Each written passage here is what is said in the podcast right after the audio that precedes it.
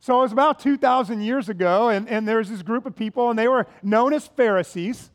And these Pharisees, man, they were deeply committed to God. They were deeply passionate for God. The average Jewish person could only dream of being as committed to God and as passionate to God. And so the average Jewish person had tremendous respect for the Pharisees and for their incredible passion for God. But when Jesus ended up showing up on the scene, these people who are deeply committed to God, who are passionate for God, they ended up opposing Jesus at every single turn. Eventually, they even had Jesus arrested and crucified. So we've been asking the question this series how? How? How is it possible that somebody who's passionate for God and deeply committed to God, how is it that they could stand in opposition to the very heart and priorities of God?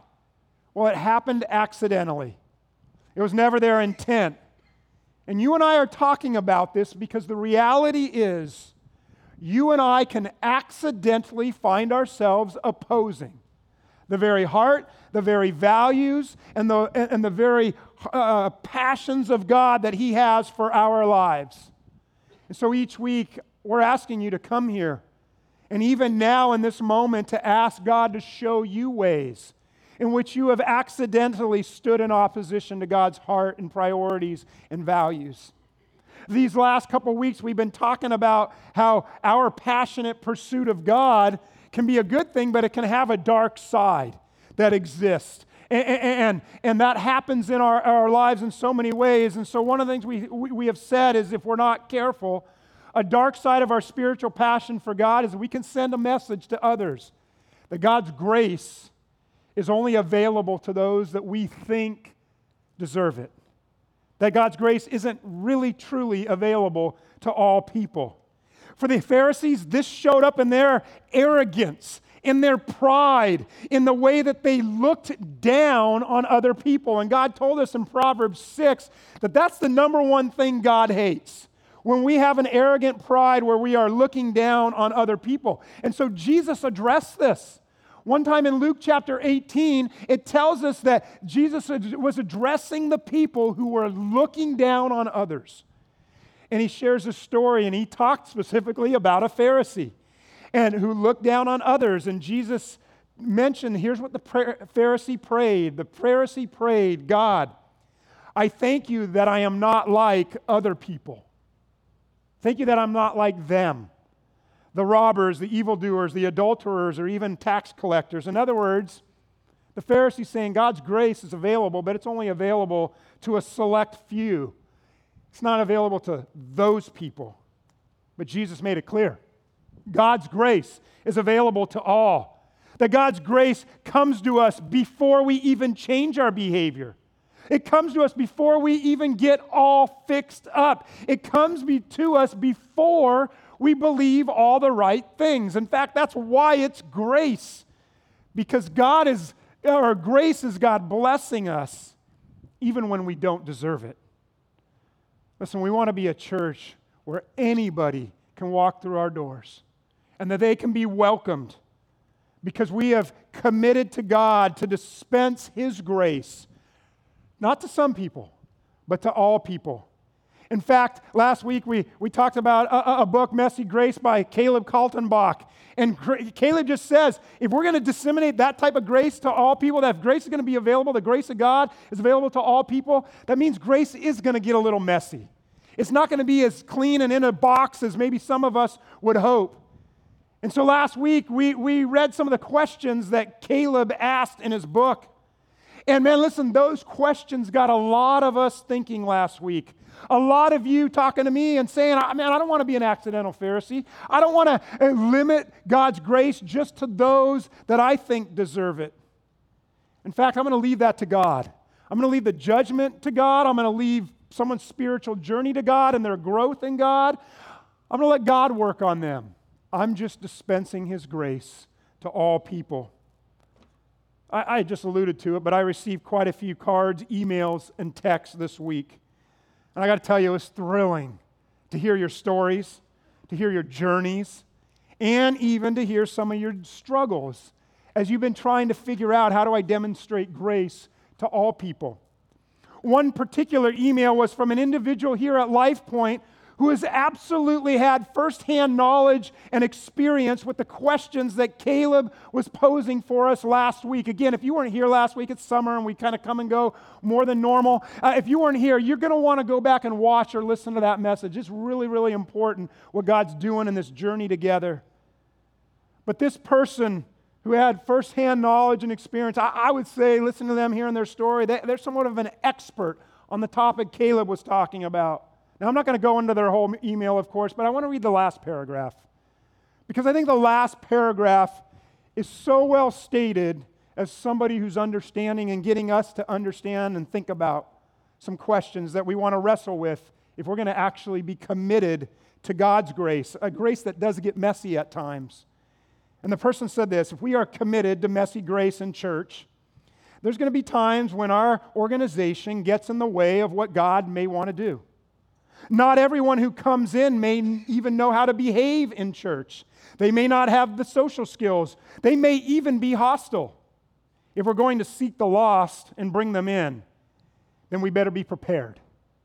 For example, we need to be better prepared how to love two men standing in the lobby if they're holding hands, or two married women asking to be part of a life group, etc., etc., etc. However, if the presence and power of God is truly in our midst, then we won't have to worry about how to uphold scriptural godliness regarding behavior. Why? Because the Holy Spirit is the one who changes hearts and lives.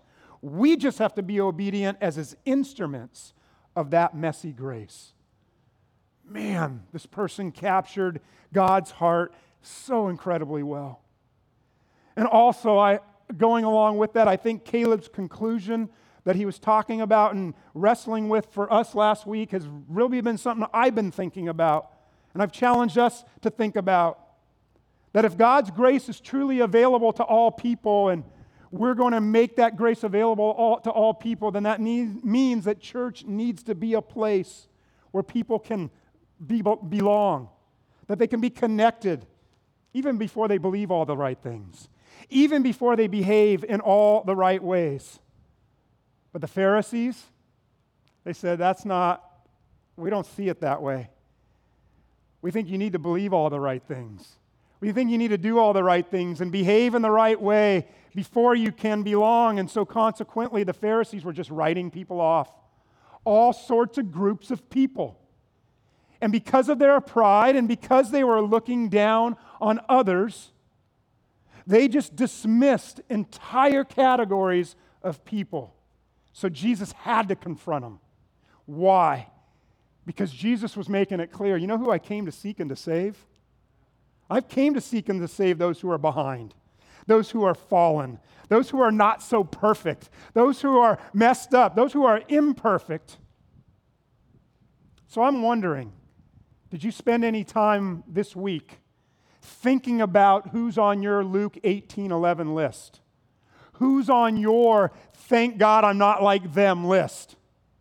I don't know who, you're them, it's different for all of us. But I would say this let's be real for a moment. We all have a thank God I'm not like them list, don't we? Can we acknowledge that? I know I do. I received this one text from a person we connect uh, through text quite a bit, and the person said to me this. See if you can relate to this. They said, Chris, I've struggled with this series, and I truly have questioned whether I am even a Christian or not. No joking. I do have a list. It's not long, but to me, it's valid. And then they went on talking about the list and all of that. I won't read you everything they said, but let me just share with you my response because I thought, hey, I'll just share with you, you know, quickly, writing out. What's the response? So, to some of you who have a list, some of you say, man, I'm even questioning my Christianity. Listen to what I responded to this person. I said this I totally get it. I'm embarrassed by those on my list, seriously. It's why a series like this is so important to allow God to work on all of us. And by the way, I feel totally justified in my list because I can make a sound argument for why my list exists, as you can based on logic and reason and fairness and data and biblical directives. The hard part for me is how to figure out how to love, show compassion, and grace, even to situations or people like you were talking about. I honestly don't have the exact answer yet. I think we need to just keep going down this road and this journey with God and discussing with others to help us in the process, to help us how to figure out how to love, but also still have our Christian principles and values. Can you relate to what I'm saying? To your first sentences. If our lists make us not Christians, then we're all in trouble.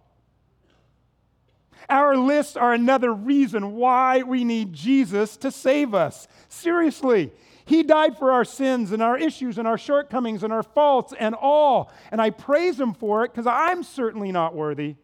As Apostle Paul said, What a wretched man I am. Who can save? Jesus. Thanks for being real, and let's keep taking this journey together. Does that resonate with anybody? Their text? My response? Like me, I'm hoping that you are asking God to work on you, to soften your heart, to open your heart to those not like you, because Jesus was clear I've called you to go, to demonstrate love and grace and compassion to all people. Because if we don't do that, all we're going to have about our thank God I'm not like them list, all we're going to have is a whole bunch of stereotypes about them. God calls, say, go. Begin to build relationships to show that God's grace is available to all people. There's another dark side of our spiritual passion, and that's that mercy gets crowded out that mercy gets cast aside in our spiritual passions. This is, I want you to track with me. This is very important. The Pharisees, they came up with a whole bunch of rigid rules and extra biblical standards to help them distinguish them from the ungodly or the uncommitted or the not as committed. And ultimately, it created spiritual legalism on a mass scale. Legalism leaves little to no room for mercy. And so, Jesus went after their legalism often, and he used the rules that they created around honoring the Sabbath. He used that to expose their legalistic hearts and their lack of mercy towards others. In fact, it appears as if Jesus breaking the Sabbath was his favorite extra added rule of theirs to break. He, it, it, like if you just kind of look through the Gospels, you're like, man, this is, Jesus really went after this one a lot. Why? Because it perfectly illustrated how this, the Pharisees' spiritual passion for God was coming at the expense of mercy towards others. You see, they failed to recognize what God said in Micah chapter 6, verse 8. It says this The Lord God has told us what is right and what he demands. First, see that justice is done or do what is right. Second, let mercy be your what? I want to say this word together. Let mercy be your first concern and humbly obey your God. So, what's mercy? If we're going to offer it to people and not cast it aside, well, biblical mercy is compassion, it's kindness, it's tenderheartedness, it's gentleness, towards others. So, question is, why did Jesus tackle this uh, rules around the Sabbath to illustrate and show their lack of mercy? And how did he do it? Well, he did it a couple of ways. For example, in, in, in, the Ten Commandments, the Jewish Ten Commandments, the fourth commandment in Exodus chapter 20 says, On it you shall not do what? On it you shall not do any, shall not do any work.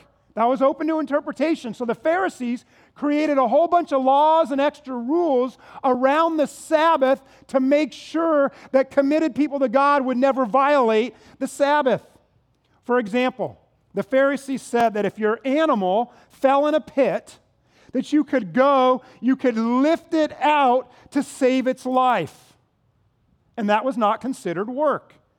However, if a person was sick, and you gave them medication to make them better, or if you healed them, that was considered work and a violation of Sabbath law. Now, it's easy today for you and I to say the Pharisees were wrong on that, right? I mean, animal over a person.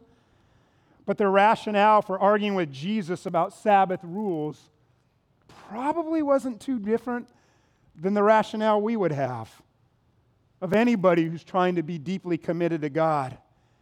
See, we need to understand the Pharisees weren't trying to make up arbitrary rules. They were actually well thought out. They were based on logic and reason and scripture, just like the person and I who were texting back and forth talked about. We don't want to miss this because this is otherwise we're in danger of being an accidental Pharisee. We don't want to miss this because this happens to us as well. That we do the same thing. That we have thoughts, ideas, logic, rationale, the scriptures to support our passionate commitment to God. And then we travel this road as well. For example, churches or even denominations. They'll say, well, the scriptures say to be holy, to be set apart, right? We know that. God's called us to be set apart, to be different than the world. You're not of, you know, and, and He's called us to be different. As a result, what have Christians done? What have churches done? They've created rules around that to help us be deeply committed to God. It sounds noble, doesn't it? And so, over the years, centuries, whatever, churches have created different types of rules. Here's, for example, there's to be, if you're going to be holy and set apart, there's to be no dancing, there's to be no drinking, no rated R movies, no gambling. Don't drink, don't smoke, don't chew, or date women who do. For those who've heard that phrase before.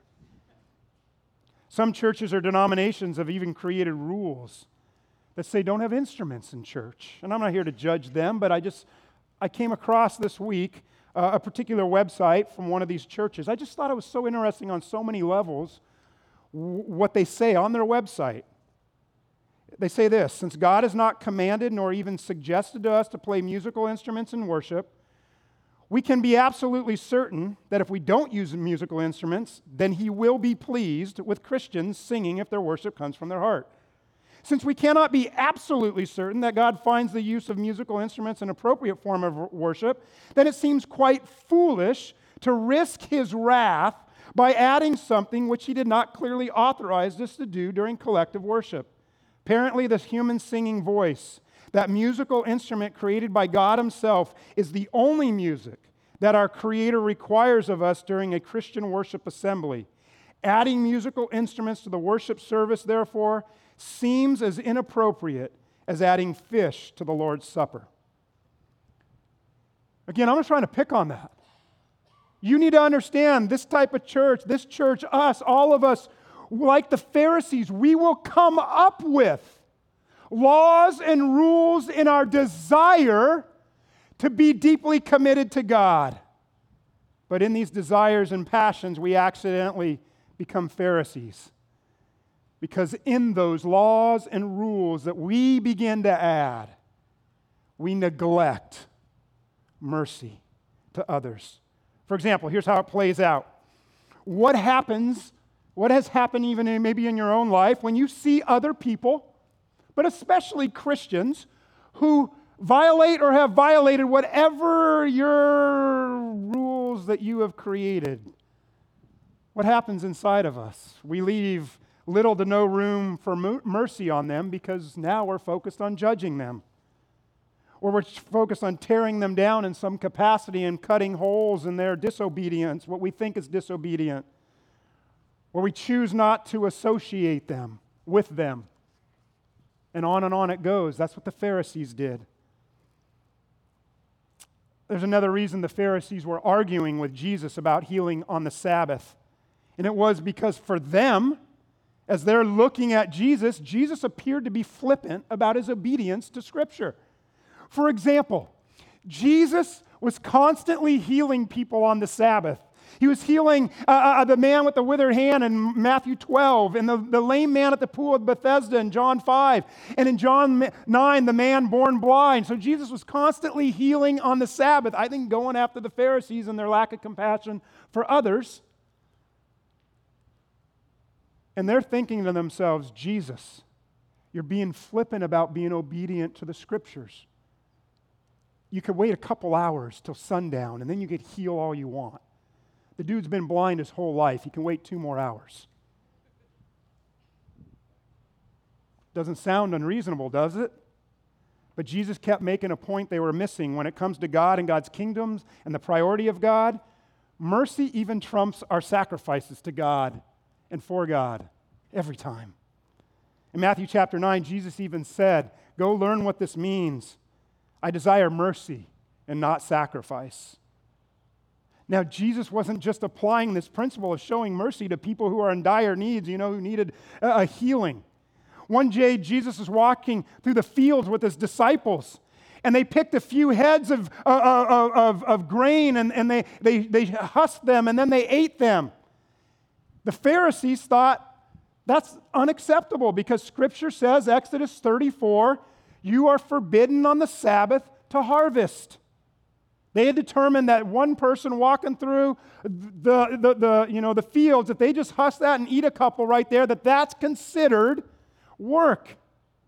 But for Jesus, it was a perfect example of God's priorities. Now, it makes sense what they were saying. Jesus, your disciples aren't going to starve to death to wait a couple more hours to eat. But Jesus was letting them know I have different values, different priorities. He even used the example, and he tells the Pharisees a story about King David. And in this example, King David is being chased by Saul. He wasn't king at the time. And Saul's chasing after him and his men. They're trying to kill David and his men. And they've been on the run for a long time, and they are like practically starving to death. David goes into the temple, goes to the table of showbread, eats the showbread that is only for God. A clear violation of the law. But Jesus is just illustrating that shows God's priorities. That demonstrating mercy for David and his men in that situation even trumped the sacrificial observance of the law. But that's hard for a Pharisee to understand and accept. It's hard for an accidental Pharisee to understand and accept. Accidental Pharisees, they just have a hard time offering mercy to others. They have a hard time with it. One of the reasons is they feel that then that's their way of saying, well, if I offer mercy to all people, then that's my approving or accepting of whatever it is they're doing, whatever law they're violating, whatever sin they're committing, whatever, they're, however they're different than me. And accidental Pharisees will call loving that person showing mercy, they'll actually call it compromise. But Jesus calls it mercy because mercy is undeserved and it's generous. Let me give you a couple more practical thoughts this morning as we begin to wrap it up. Uh, how this plays out in our lives. In Christianity, we have used phrases that, that, that focus specifically on certain language that have caused mercy to be crowded out of our lives at the expense of something else. Let me explain what I mean. For example, we use phrases, maybe you've heard it before, maybe you've used it. I've used these terms in the world, but not what? In the world, but not of the world. See, everybody's used it. Let me give you another phrase hate the sin, love the sinner, right? We've all used them.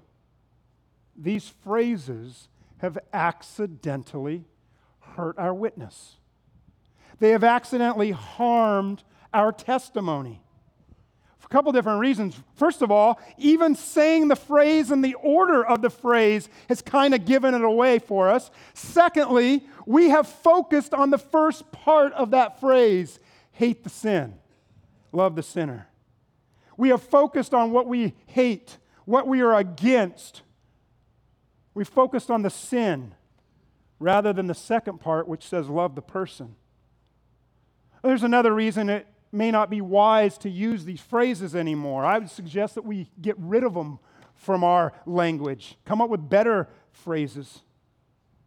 There's another reason it's harmful for us is because the they, the them, the Luke 18, you know, 11 people, I thank God that I'm not like them. They identify whatever it is that you don't like about them. They identify with that. That, that, that's part of sometimes even their identity or who they are, their whole person. And so when you and I say hate the sin, we are actually saying to them, I hate you. Because you're tied to that, that's their identity. So they never hear or watch you love the sinner.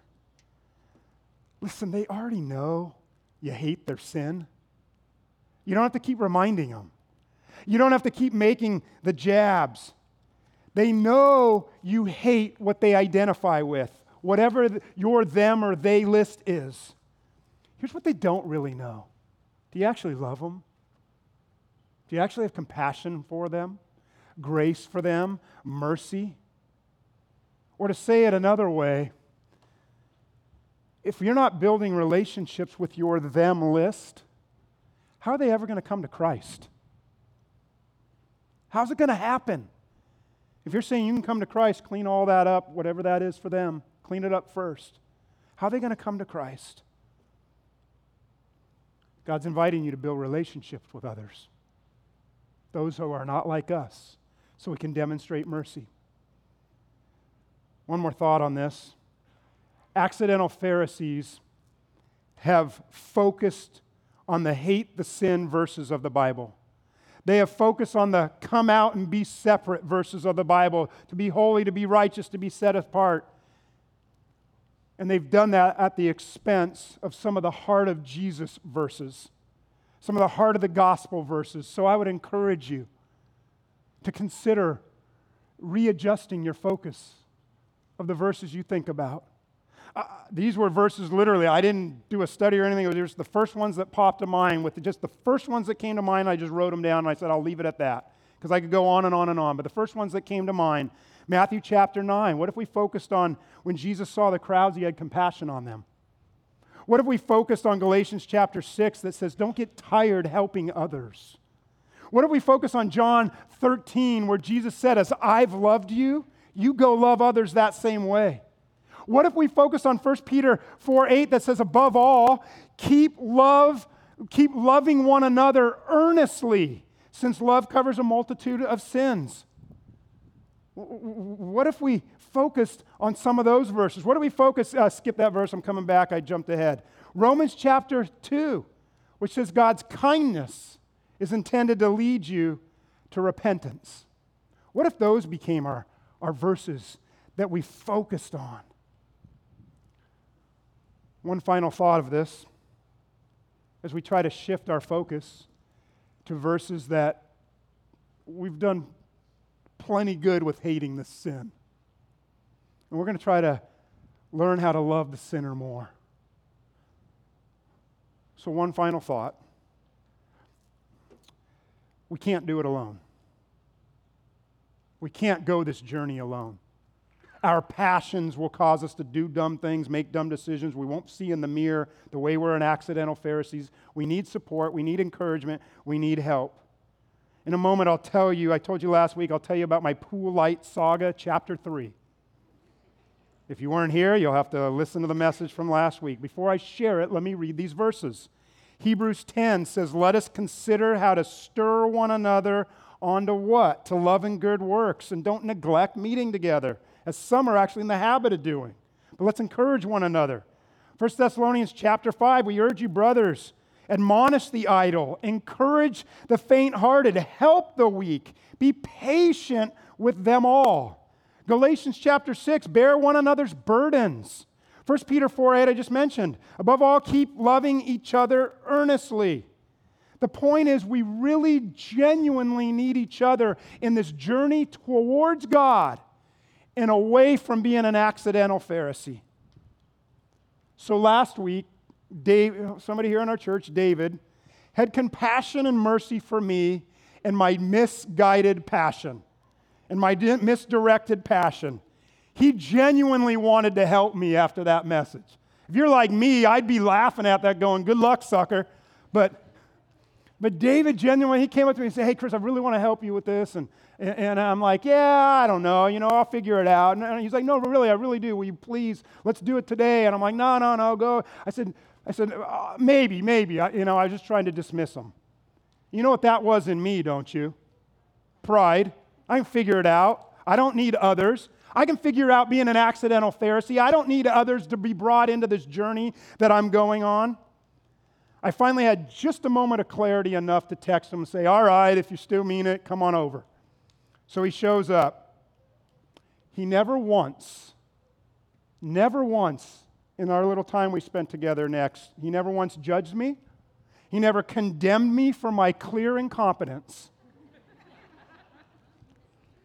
He never looked down on me. He didn't judge me because I wasn't all dialed in and knew everything about, you know, pool lights and electricity and wing nuts and GFI CI receptacles and, and programming. He never once condemned me for that. He knew I was a knucklehead, that I don't have a clue what I'm doing, that I'm the First Thessalonians. I, I'm the weak, I'm the faint hearted but he never once made me feel less. He never once made me feel like an idiot for my incompetence or what I believed or my behaviors. I hope you're catching the connection. He never once did that. On the other hand, he came alongside of me. And together, we, we shared, we talked, we went on this little fix the pool light journey together. And so we tested wires together. We found a whole bunch of bad wires burned out. If you saw the LifePoint Instagram page, you saw wing nuts or whatever they're called. I don't know if that's the right term. Don't correct me later. Be gentle and kind for the faint hearted. Because I'm, now I'm thinking that's probably not the right term. I'm a wing nut, right? We had a bad GFCI plug. Everything was not right. He figured it all out. Here's the short, here's this, here's the that. I said, Thanks so much, David. I got it from here. I'm good. He's like, What are you talking about? No, no, no. Let's go take care of it. I said, No, I'm good. I'm good. I got it. Thank you. I said, Let's go. We're going to Home Depot. We go to Home Depot. We buy the GFCI plug. We buy a new breaker. We buy new wing nuts. We, you know, we get all the stuff. We come back, and together, we begin to put it all back together. Once it was all good to go, then and only then did David say, All right, now let's talk about this light problem you have. We weren't even dealing with my biggest passionate issue of I was so passionate that I could fix it. We hadn't even got to the light yet. We were way back here building relationship, having time together, learning and growing and beginning to understand more and more and more. Are you tracking with me on this? Are you making the connection? And then only at that point when we are in a situation to where now he says, let's pull the light together. I had been resistant because I had been watching all my YouTube advice videos. And I didn't want to take any more of his time and, and do any of that because it was going to take forever. Well, it took a few minutes to do that part, and I'll show you the results.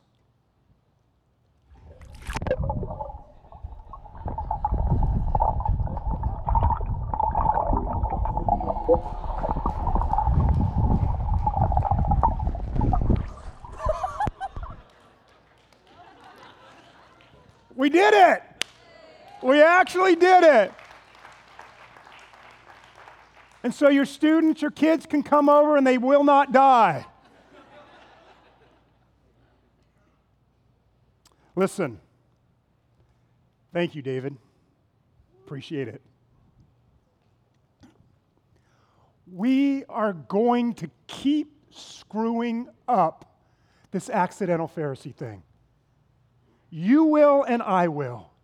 We're going to want to show love and grace and mercy and compassion to people, and we're going to keep screwing it up because we're like, how do we do this in real world? And what does that look like? And how do I have conviction and, and the principles of God and be passionately committed to God and show mercy and kindness? And I, eh, how? We're going to screw it up. That's part of what the Bible talk about the sanctification process, the journey that we're on. So we are going to screw it up. It's a journey and it's a process, which is the very reason we need our Davids to come alongside of us, to help us in that journey. You need others to help you, to process, to see the blind spots, to see your knuckleheadedness, to see where you're weak and failing. And so let us not neglect meeting together with each other as some are in the habit of doing. Let's get together and encourage one another. And then hopefully over time, with one another, hopefully we screw up a little less and less and less.